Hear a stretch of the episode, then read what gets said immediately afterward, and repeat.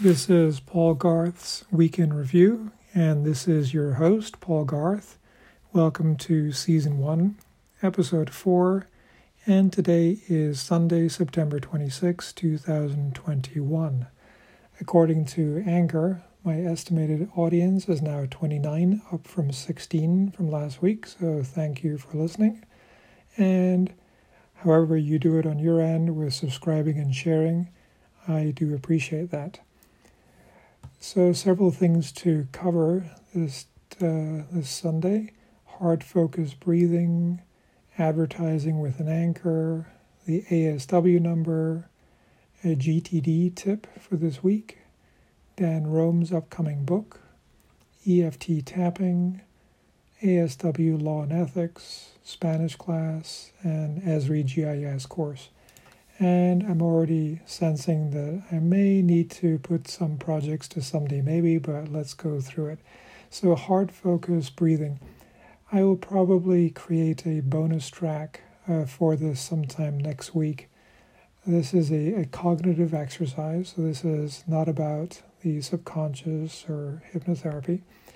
Really useful for anyone, is very effective. You can do it in just a couple of minutes especially if you're in the service industry working with, with people.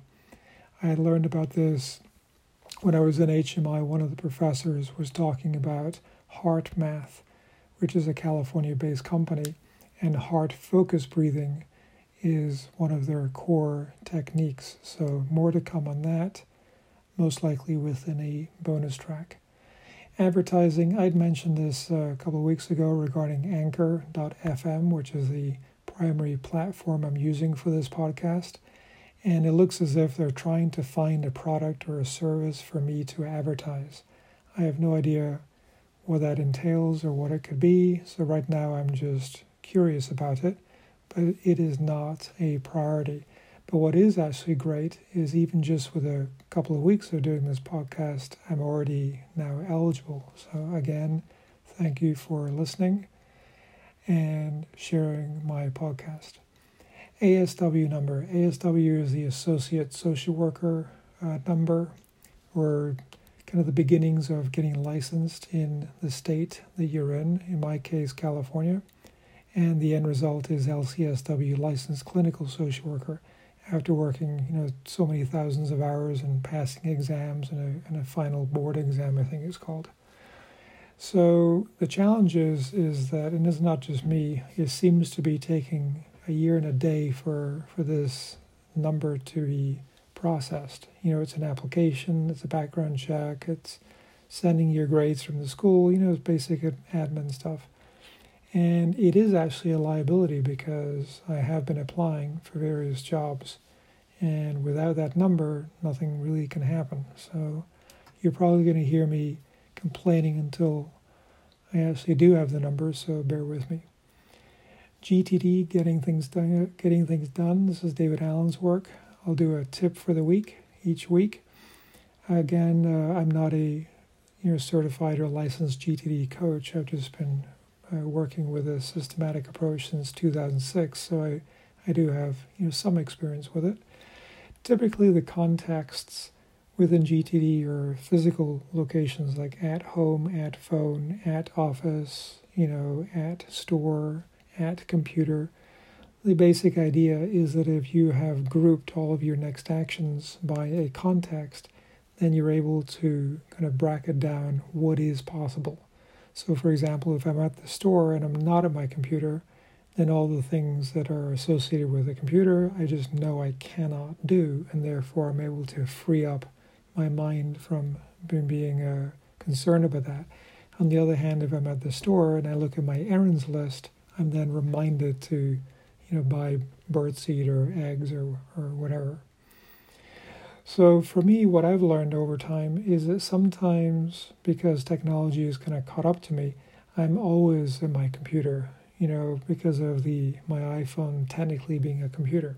So there's been a certain leveling in a way of context. What I found useful is also tapping into what David calls the horizons of focus. So we have the runway, which are the next actions, 10,000 photos, projects, 20,000 area focus and responsibility and accountability, things like that. Within 20,000, there are what I call roles. And so we're not really talking about projects, but more kind of a role and a responsibility. And I'm using Pocket Informant, and the tag feature is what I'm associating the the various you know areas of focus and roles. And therefore, I found that is actually a very creative way of creating my own context. Within that, there could be actions that are at the computer, at the office, or whatever, but I'm kind of grouping it less by context and more by role. So if you are into GTD, give this a try, and you'll kind of sense, I think, the, the value of what I'm talking about. It is actually quite good because, for example, my at computer list is you know over a hundred. Yet when I look at the tags, I'm able to kind of tap into something that an area that I'm working on, like ASW number, for example. Dan Roam he is coming out with a book coming up in a couple of weeks called The Pop Up Pitch, the two hour creative sprint to the most persuasive presentation of your life. This will be published October 26, 2021. So the lead up to his work is is even before I even knew he existed. Years ago, I would always be at the typically a whiteboard trying to explain somebody something to somebody or a group, and I would have my you know pen and eraser and the whiteboard, and I would literally draw stick figures and arrows and things like that. So I kind of naturally was using the rudimentary components of Dan Roam's work, just kind of just naturally. It just kind of came to me. So this was around 2012, 2013. Dan Roam was a guest presenter at David Allen Company's annual staff meeting. So imagine all of us are in the Ojai Valley Inn in the in Ojai, California, and Dan Roam is presenting his work. And I'm loving it because he's literally drawing stick figures.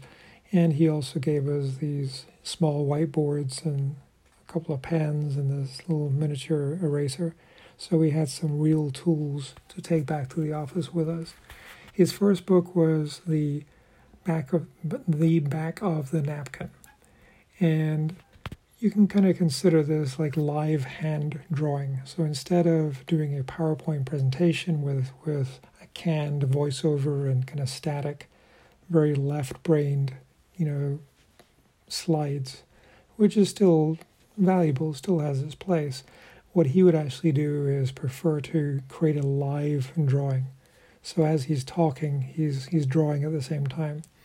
And there is also some kind of neuroscience uh, research into into this. There is it's definitely more than way more than what I was doing on a rudimentary level. So he's created a whole series of books, and he's come up with with one called the the pop up pitch. And it is actually very effective. If you go to my website, paulgarth.name, the videos that I'm using, uh, if you can see me drawing in that, that is actually based on, on concepts from Dan. And as, again, the book is coming out towards the end of October. And if you look at the acknowledgement section, you may see a familiar name if you take a look at that. So, the next topic is EFT tapping uh, EFT emotional freedom technique. This is also something that I picked up at HMI Hypnosis Motivation Institute. And yes, it is also completely cognitive and conscious mind. It's not hypnosis. There is some really interesting um, uh, research in this. So EFT in a re- really high level, it's is a verbal action. So you're verbally saying things and doing a kind of a self measure, and you're verbalizing, and then you're tapping on, on at least 10 different points on the on the body, the temple, the wrist, and so forth. And again, on a really high level, you may remember the past incident that is kind of plaguing years on your mind, but you also do not have the attachment. That physical kind of interruption in the body, that shock, has now been kind of muted uh, or even made to go away and therefore you can cope better, even though you have a memory of that traumatic experience. On a really, really high level, that's EFT. There's way more nuance to it than that. And what I found within the field of social work, PTSD, post traumatic stress disorder, especially for military vets, this actually has got some attention now, which I think is really wonderful. It, it was quite a long time coming. And currently, I'm doing the research in in what kind of you know double blind medical studies they did and how they measured that. So again, more to come. I'm just uh, kind of telling you what's been going on in the last week. ASW Law and Ethics. I did begin studying this. I had a course that I bought a year ago from the NASW, the National Association of Social Workers, and there is actually a GTD component to this. Typically, when I've read, you know, material is very kind of left brain, very linear. You start at page one and you go through towards the end. But what I've also noticed is there is another approach. It's more of an associative approach. It's you set the structure for a possibility of an associative approach on a website. So, for example, if you go to msw.paulgarth.name, you'll see kind of a menu structure more towards the right side where it's kind of the beginnings of, you know, how I'm going to map out the law and ethics you know, um, path towards taking the exam. And you'll see the different sections and chapters that are within that course, within that program. Then I'm going to go back to the material and I'm going to be a good student, start at page one, and kind of work through that. But this is the deal. If during the week while at work there is an awareness, there's an experience, there's something that I want to capture on the website which makes sense in the moment, then I'm going to dynamically post that on my website. What I've found is that kind of brings alive the somewhat left brained learning experience from the material, which I still have to do. I still have to learn it in order to pass an exam. But the creative associative feature of the website has this kind of more of a real time, this is what really is what's going on in the moment in my life, and, and I need to capture that information. So it kind of brings alive the, the learning. That's kind of my take on it anyway. So again, you'll see msw.paulgarth.name. I can't quite remember the exact menu, but it'll be, it'll be obvious. Let's see, Spanish. Well, last week I think was the second class of 10 and it's doing pretty good. It is actually very interesting being with an actual Spanish teacher and other students at various levels of, of uh, understanding Spanish at the intermediate level. And I'm hanging in there because it is your classic traditional uh, method of teaching where there's, there's grammar like subjunctive and present perfect and preterite and to be quite honest with you, it is not necessarily phrasing that's top of mind lately. Uh, I have to look at, I mean, of course, I've heard of all these phrases, but, you know, I literally have to kind of look up, you know, what is subjunctive, what is present perfect. Um, it has been decades since I've been in high school, and I've even found it to be a barrier in a way because of this specific academic perspective of teaching. But I'm getting through it and just hanging in there. And I'm still doing the podcasts, you know, listening on my morning walk and capturing even more and more each time because it is actually quite repetitive the way people speak, which is fine. And I'm also still doing my weekly Skype class. It's not really a class, it's a Skype um, kind of exchange, you know, 15 minutes English, 15 minutes Spanish with a guy that I've befriended who's in Valencia, Spain. So that's actually really, really valuable. And, you know, various other things like right, reading articles in El País and I'm recognizing words and phrasing. But the key is is not just to read it and not just to write it, it's to speak it and to kind of screw up and fumble and know that you're not quite saying it right. So you remember I was talking about good enough, so right now I'm still a good enough Spanish learner. And let's see, ESRI. I think it's that Environmental Science Research Institute in Redlands. I think that's what it was, Redlands, California. So that GIS course that I mentioned last week, I think, has launched a couple of days ago. And to be honest with you, I have not logged in. This is a perfect example of biting off more than one can chew in GTD, getting things done. David came up with this someday maybe um, kind of way of, of categorizing things. What I have to recognize is is is it the right time to be doing a GIS course? Do I actually really need to know this this um, this system? Do I really actually have even the, uh, the technology, the license? You know, do I have to, do I need GIS you know materials for work, let's say, or for school? And the answer really is no.